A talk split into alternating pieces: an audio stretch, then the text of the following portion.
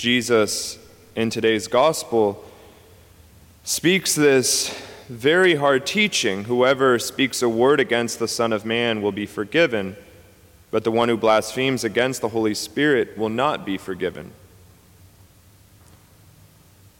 We find this similar teaching in the Gospel of Matthew, chapter 12.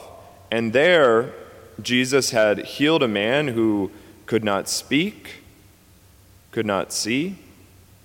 And the Pharisees said that Jesus is doing this through the power of Beelzebul.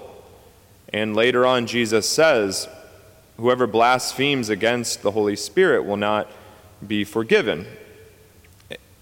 So, the most obvious interpretation to understand this is those who blaspheme against the Godhead, that is, against the Spirit of Jesus Christ, who say he does not work in the world through the Holy Spirit, but rather through an evil spirit, they will not be forgiven.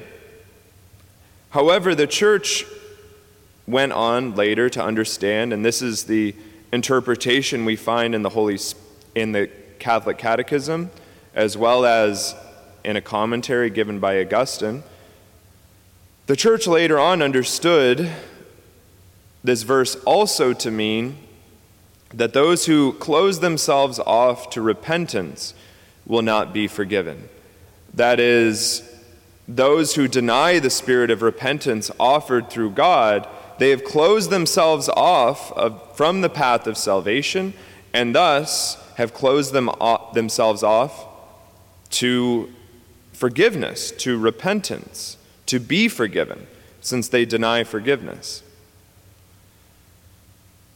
However, we can understand this more broadly in our lives. the second commandment tells us to never take the name of the Lord in vain. And we can understand this more broadly to mean that we ought to treat all of the holy realities, the holy realities of the church, the names of the saints, the mysteries of our faith, the sacraments, we ought to treat all of these in our speech as precious.